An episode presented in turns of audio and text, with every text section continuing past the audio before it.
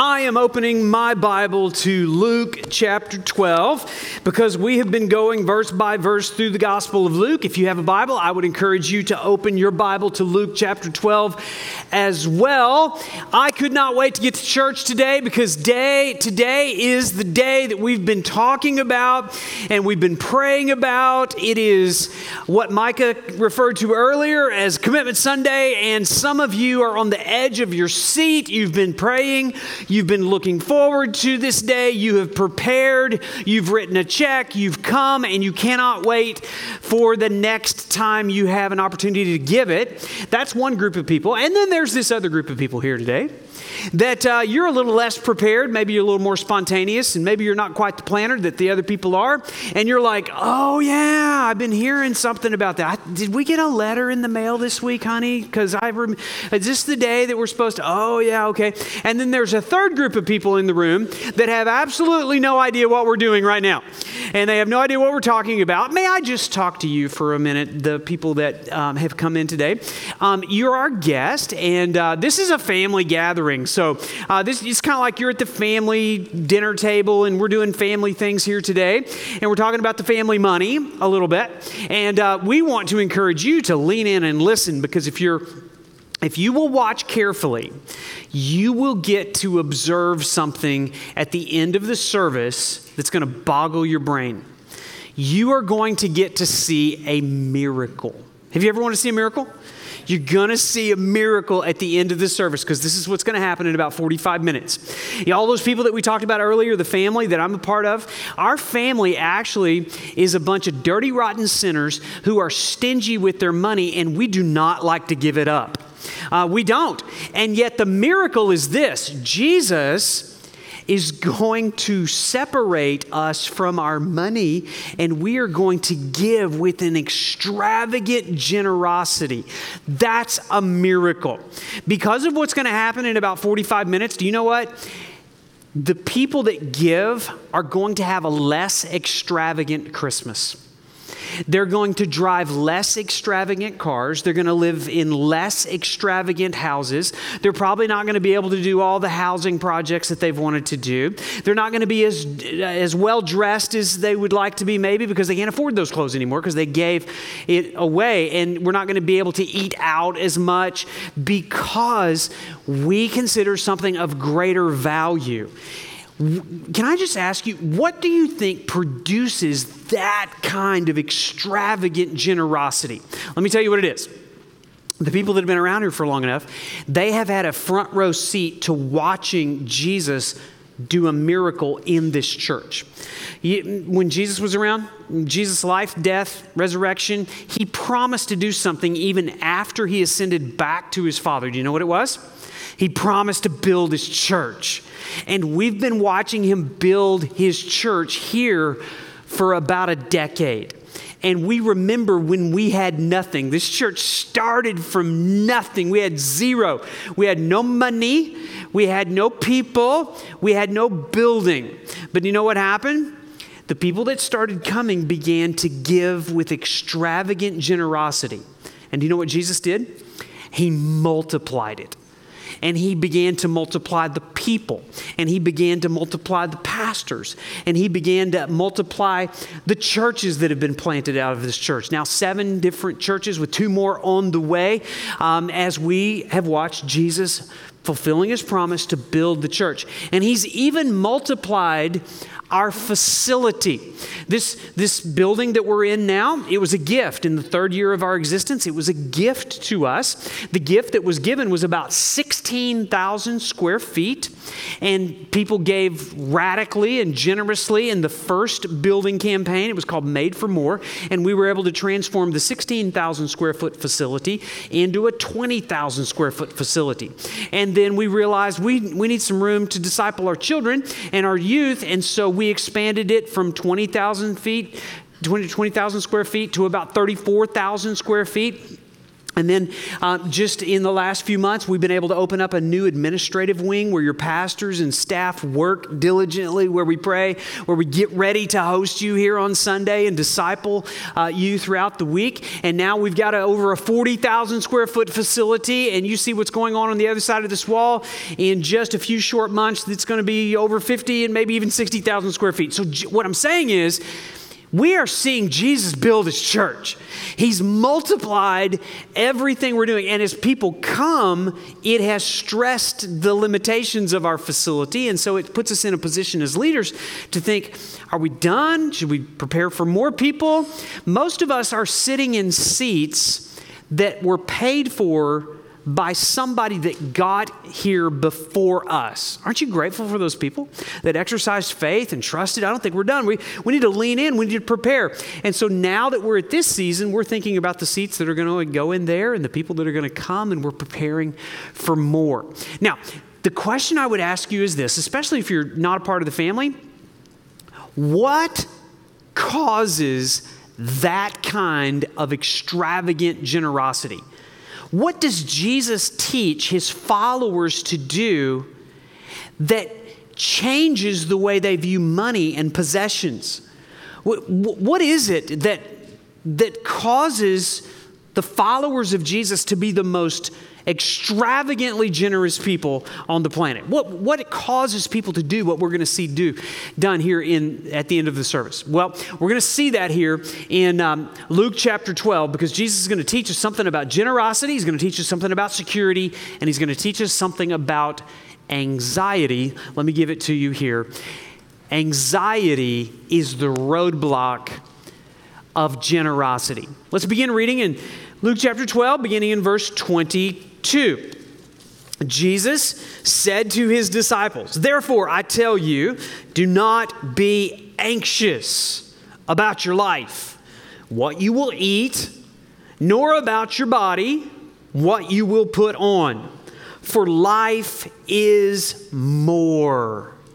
You're going to see that word more about five times in this paragraph of Scripture, and that's a great encouragement. Do you know that Jesus wants you to have more life than you currently have.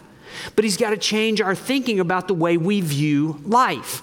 Jesus says life is more than food, and the body is more than clothing. What is the roadblock to generosity? You see, I am of the opinion that everybody in this room wants to be generous. I, I, really believe that. Even if, even if that's hard for you, people that aren't generous, they actually want to be generous. They just have these roadblocks. And let me just make sure my suspicions are true. How many of you wish you could be and were more generous? Raise your hand if you would like to be known as more generous. You want to be more generous. Everybody wants that. So the question is what's the roadblock between the generosity I have and being more generous? We would think, well, certainly it's stinginess. We're just stingy people. Um, that's not it. It must be greed, right? I don't think that's it either. Well, then it's selfishness. Uh, certainly not selfishness. Do you know what Jesus says it is? We just read it. It's anxiety. What is this word anxiety? What's that all about? And I want you to understand it's a roadblock. How many of you ever like, you know, put into Google Maps or something, you're on your way, your GPS, and you know, I need to get from here to there, from where I am to where I want to be. And then Google Maps didn't know that the road was closed and there was a roadblock there. Have you ever had that horrible experience there? And then you get mad at, at this free device and all the technology that it's like, I'm, I've, it's first world problem, okay? So have you ever come up to a sign that looked like this? You ever been there? Yeah, it's like, I can't get to where I want to go because there's a roadblock. Listen, you can't get to where you want to go unless you remove the roadblock of anxiety. This church can't get to where God wants it to go until we remove the roadblock of anxiety. Jesus identifies that in this passage of Scripture. What is this anxiety? He uses another word later that we're familiar with. It's the word called worry.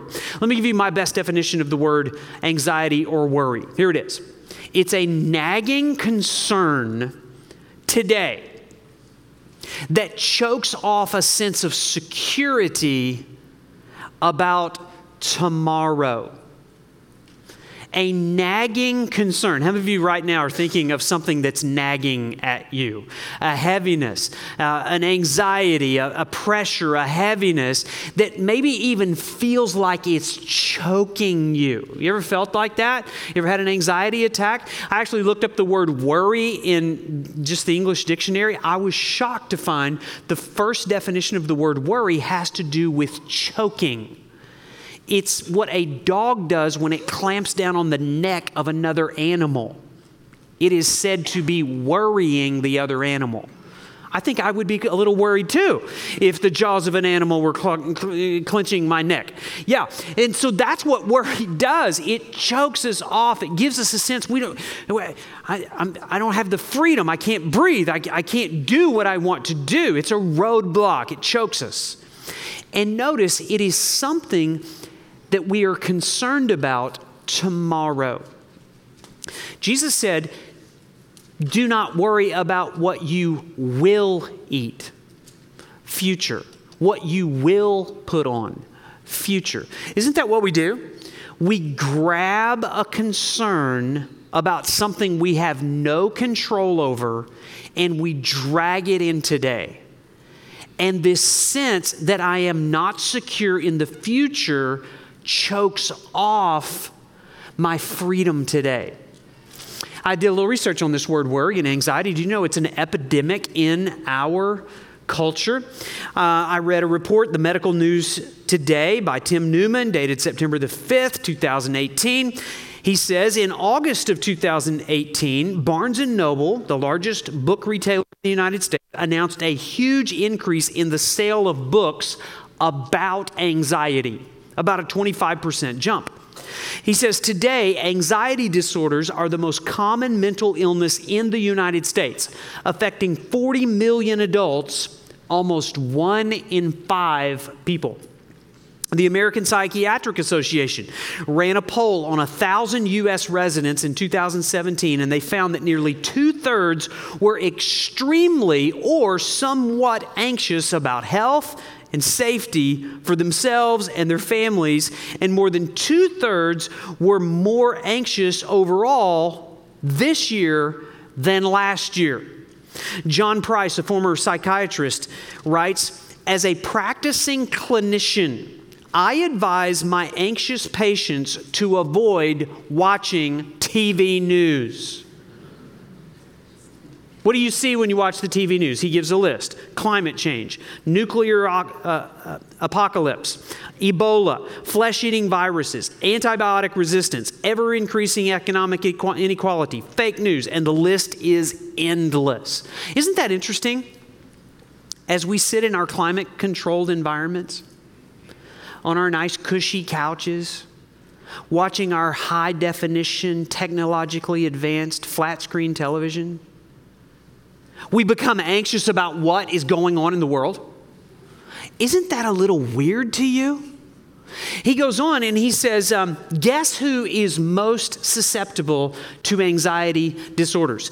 They did a study involving 140,000 adults from 26 countries in the world.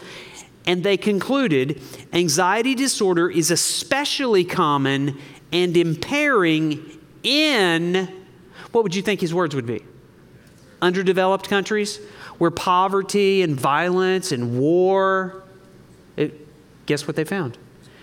Anxiety is especially acute in high income countries. And then, who in the high income countries has the biggest issue with anxiety? They also noted that millennials were the most anxious generation. People that have terminal cancer? No. People that are losing their ability to function? Old people? No. People that are losing their freedoms on fixed income? No. Do you know what they're saying? The richest, youngest, healthiest people with the most to look forward to and the most potential are those that are the most anxious. And if you run the study, guess who's the least generous? Same people. highest income, most potential, least generous, highest anxiety. What is that all about? Do you know the two greatest concerns of the first century disciples Jesus was speaking to here? He lists them for us. He says, Do not be anxious about what you will eat and what you will wear, because those were the two biggest worries that they would have something to eat and have something to wear. Listen, they ate to live. In our century, we live to eat. In their culture, they dressed for protection. In our culture, we dress for fashion. Nobody here today is, is wondering if you're going to have something to eat today. You're worried about what you're going to eat. I wonder what I'm going to pick on the menu of all the different options. What are the restaurants that we're going to be able to go to if we go to the grocery store?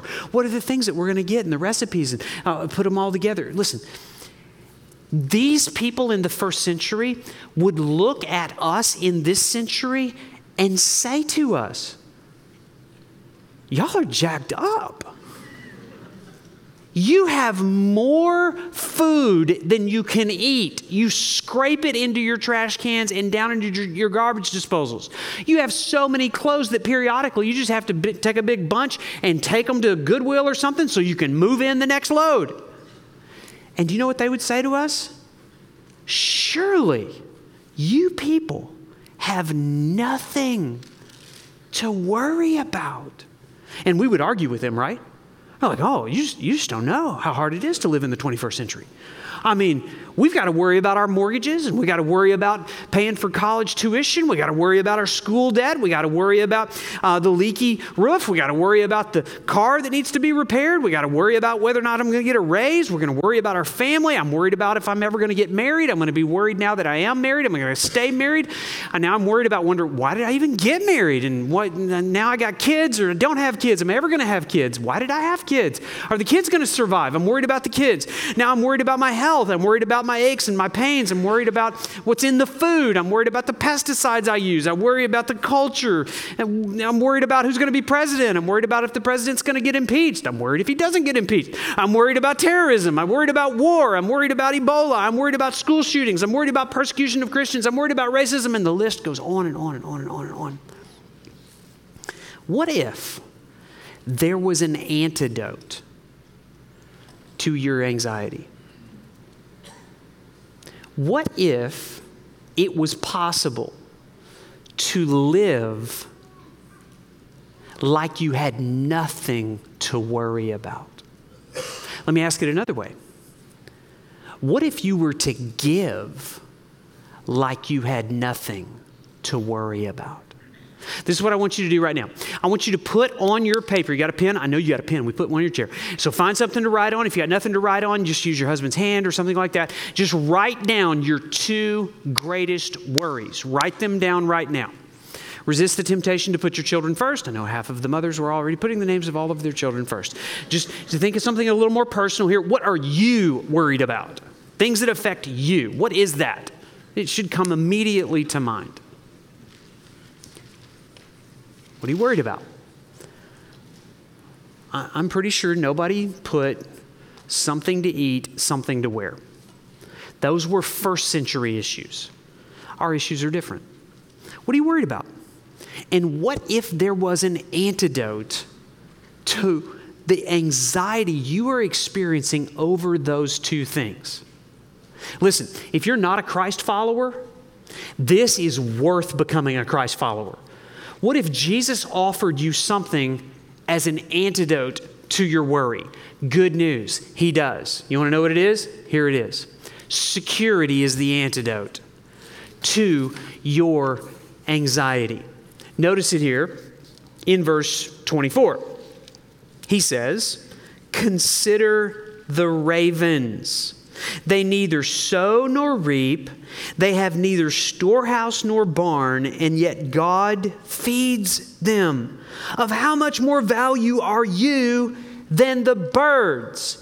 Do you know what the antidote is to anxiety? It's bird watching. Isn't that what Jesus says? How many of you believe you should obey everything you read in the Bible as soon as you read it? You think you should do that? All right, so this is what Jesus says Consider the ravens. So I just want to pause for a minute. We just need to obey the Bible here for a minute. Let's just do that. Let's just consider the ravens.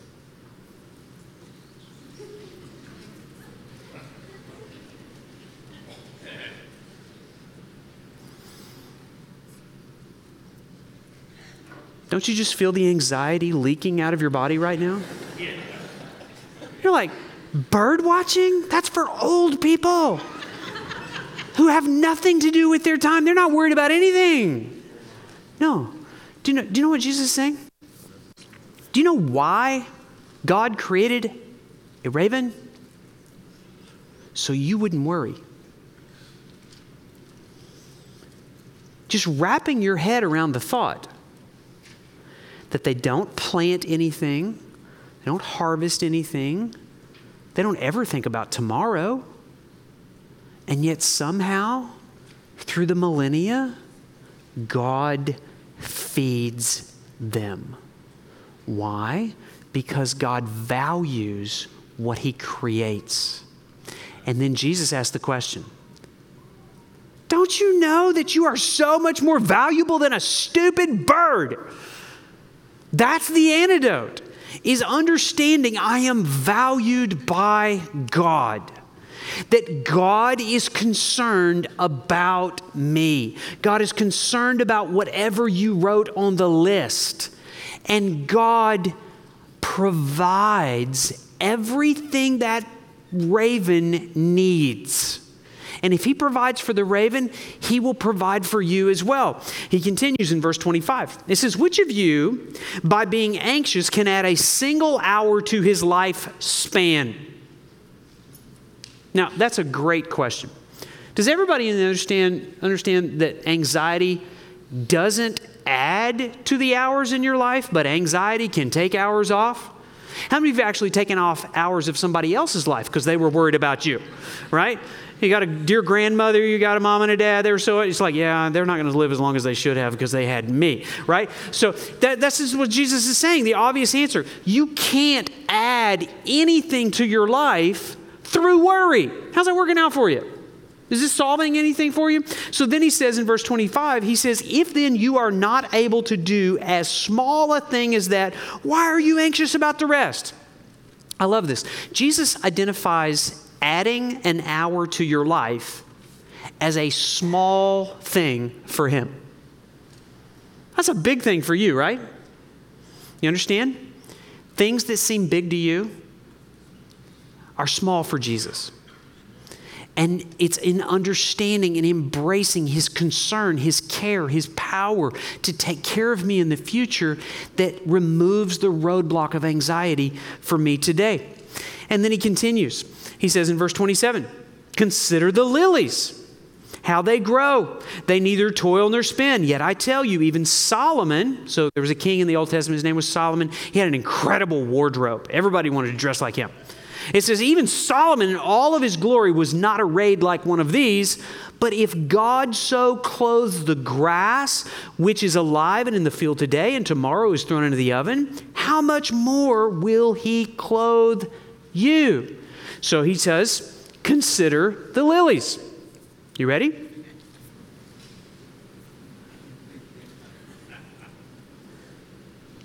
Once again, don't you just feel the anxiety just coming right off? Why did God create lilies? So you wouldn't be anxious. In understanding. How beautiful is that? What an incredible designer. What, an artist. And if he can beautifully clothe some grass, he can masterfully and beautifully provide for you too. Consider Contemplate. Don't worry. Consider that you are of so much more value than the other stuff that Jesus has created. Isn't that a beautiful thought?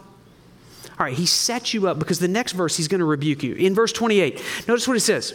At the end of verse 28, It says, Oh, you of little faith. Do you know what he's saying?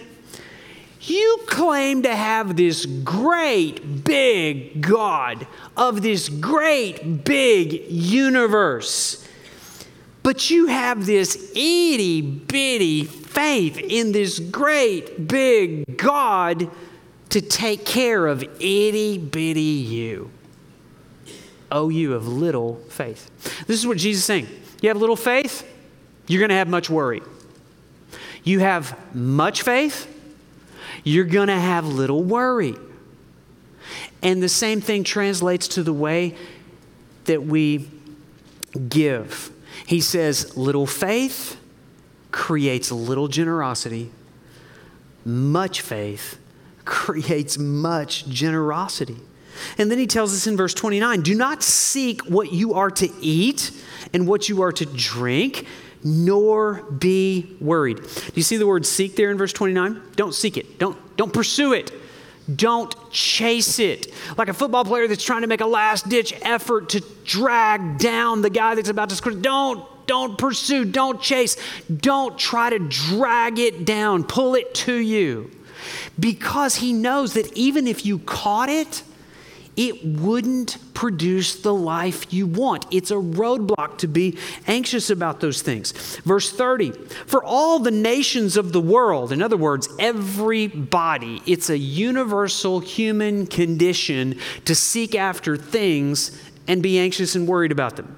For the the world seek after these things, and your Father knows you need them. You understand what he's saying? Your father doesn't discount that you have needs. He knows you need food, he, need, he knows you need a place to live. He, he knows the spiritual condition of your children. He knows you have a mortgage. He knows you have a job. He knows you're underpaid if you are underpaid. He knows some of you are overpaid. He knows. So, why are you worrying about it if you know the Father knows you? What if every time you sensed worry rising up in your heart. You began to feel that choking sensation. What if you could hear your heavenly Father whisper in your ear these words I know. I know what you need. I know how to supply what you need. Don't worry. I got you.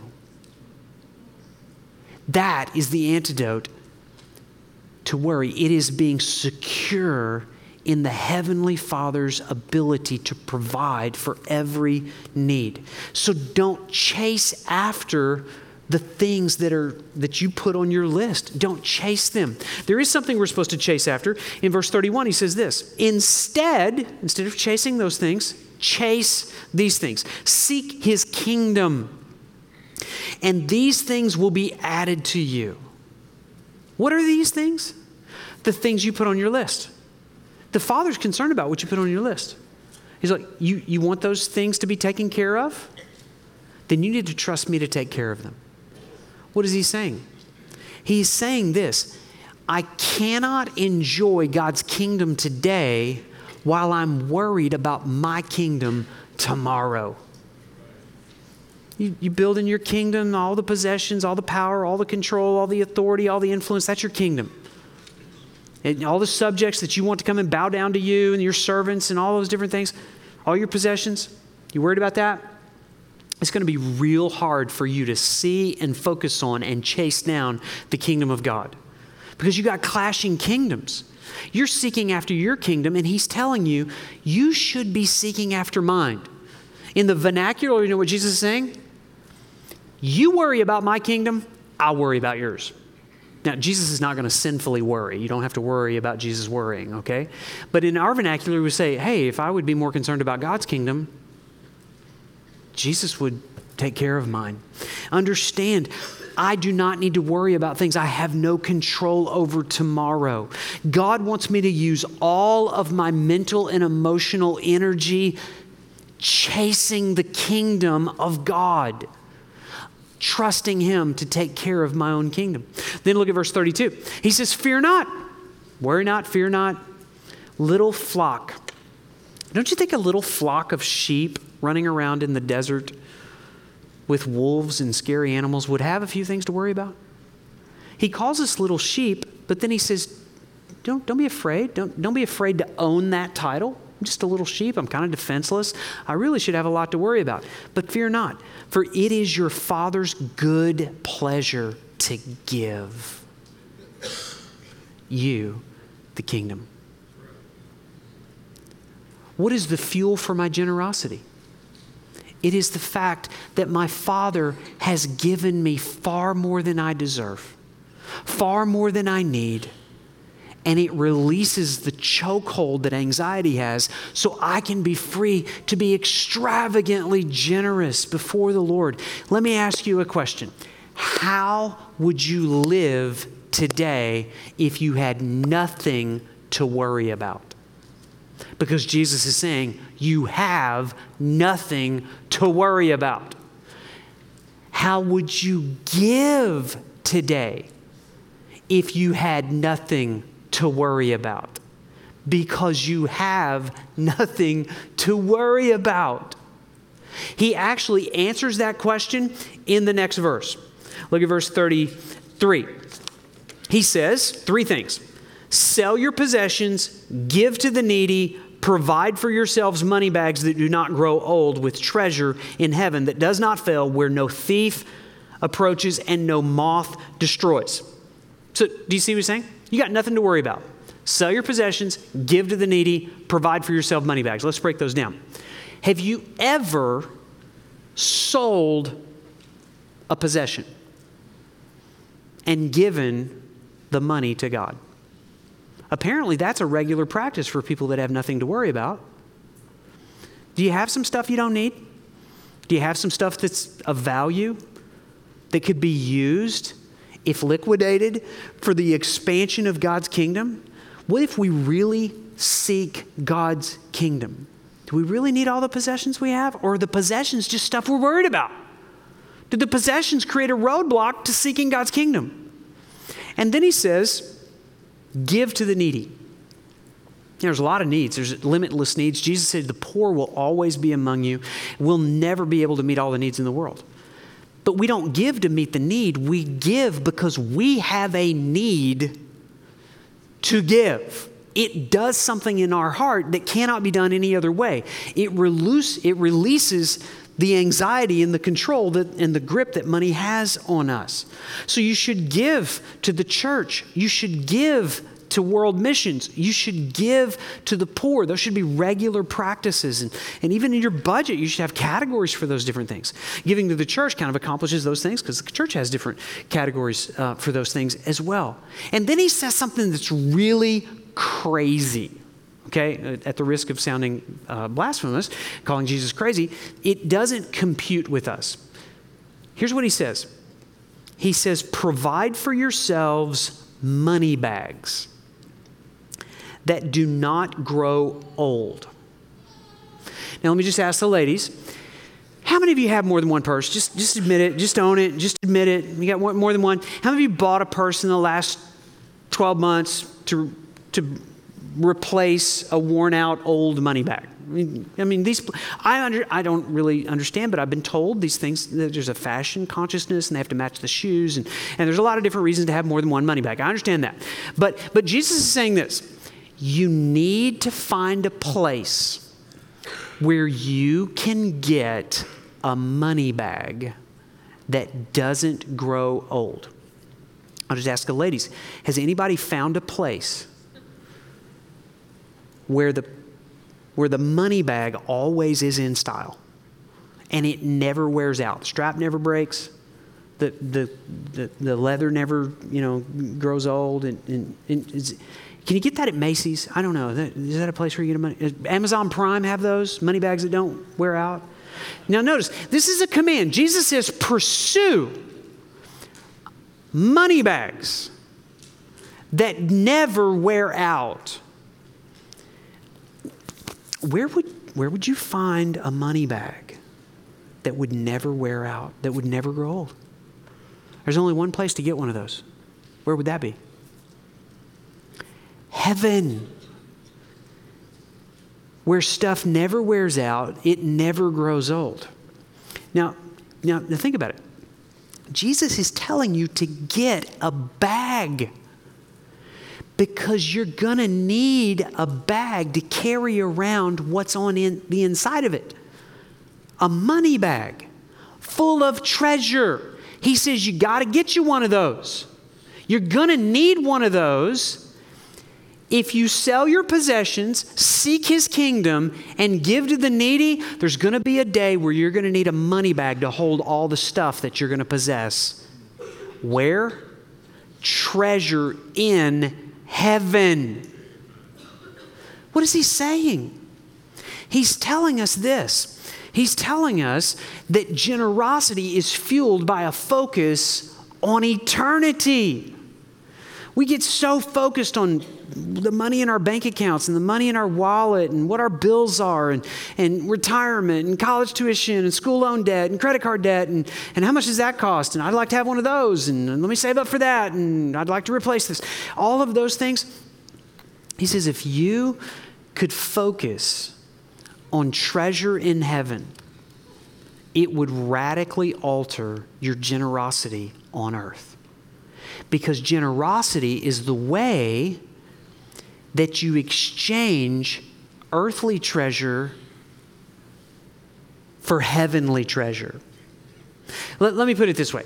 How many of you would consider yourselves native northerners? Raise your hand if you're a native northerners. How many of you think that people in the South are dumb? I just, I'm from the South, so be careful. Okay, so listen. Now listen. Some of you, your greatest fear is that God would ever send you to the South. I understand that. But um, let's, let's just pretend for a few minutes, okay? Let's pretend the year is 1865 and you are a business person in the North that needs to go spend a few months in the South. And so you go down to the South, and in order to do business and operate down there, in order to pay rent and in order to, you know, afford transportation and food down there, you have to exchange some of your northern currency for Confederate money. You have to make the exchange. So I just happen to have some Confederate money here. And um, in order to do business down there, you have to make the exchange. I don't know what the exchange rate would be, but you've, you've got to get some of this because this is the only thing you can spend in the South. They don't take union currency. But what if you were tipped off that within just a couple of days, the Union Army was going to invade the South? Atlanta would fall, and all of the Confederate money would immediately become worthless. If you knew that and you're smart, what would you do so that you could still be rich when the war was over? What would you do? You would exchange as much of your Confederate money as you could live without for the only thing that would have value in the future you, you would keep some of the Confederate money because you still got to operate, you still got to do business, you still got to eat for a few days, right? What if we had the same mentality about treasure in heaven? What if we really understood we are citizens of His kingdom? We are not living in our homeland. We got to operate down here. We got to do business. You got to have some of this to mm, buy food and, and pay the rent and stuff like that. But as much as we possibly could, we would exchange it for that which would have value when the kingdoms of this world become the kingdoms of our God, when the war is over. Question Based on how you've handled this world's money, are you going to need a money bag in heaven? Because you've exchanged earthly treasure into heavenly treasure? That's what Jesus is teaching. The roadblock to generosity is your anxiety over the earthly treasure. And he said, if you want to be free from all that, you want to be more generous, generosity is fueled by a focus on eternity. Look at the last verse here, verse 34. He says, For where your treasure is, there your heart will be also. Do you have a heart for God? Do you have a heart for heaven? Do you know how you get a heart for God? You actually direct your money to go toward the kingdom of God. Um, the, the, simple, the, the, the point is clear. Jesus is saying, money leads, heart follows. You understand that? I, I, I was aware of a guy who um, went through a very bitter divorce. And he was seeing a counselor. And as he was talking to his counselor, he expressed his anger and bitterness toward his former wife because every month he had to write an alimony check. The judge had ordered him to send part of his money to the woman that had hurt him so deeply. And it was, he was bitter and angry about that. And he was asking the counselor, What do I do about that? You know what the counselor told him to do? You should give more than what is required of you. Because he knew the principle. Wherever his money went, his heart would follow.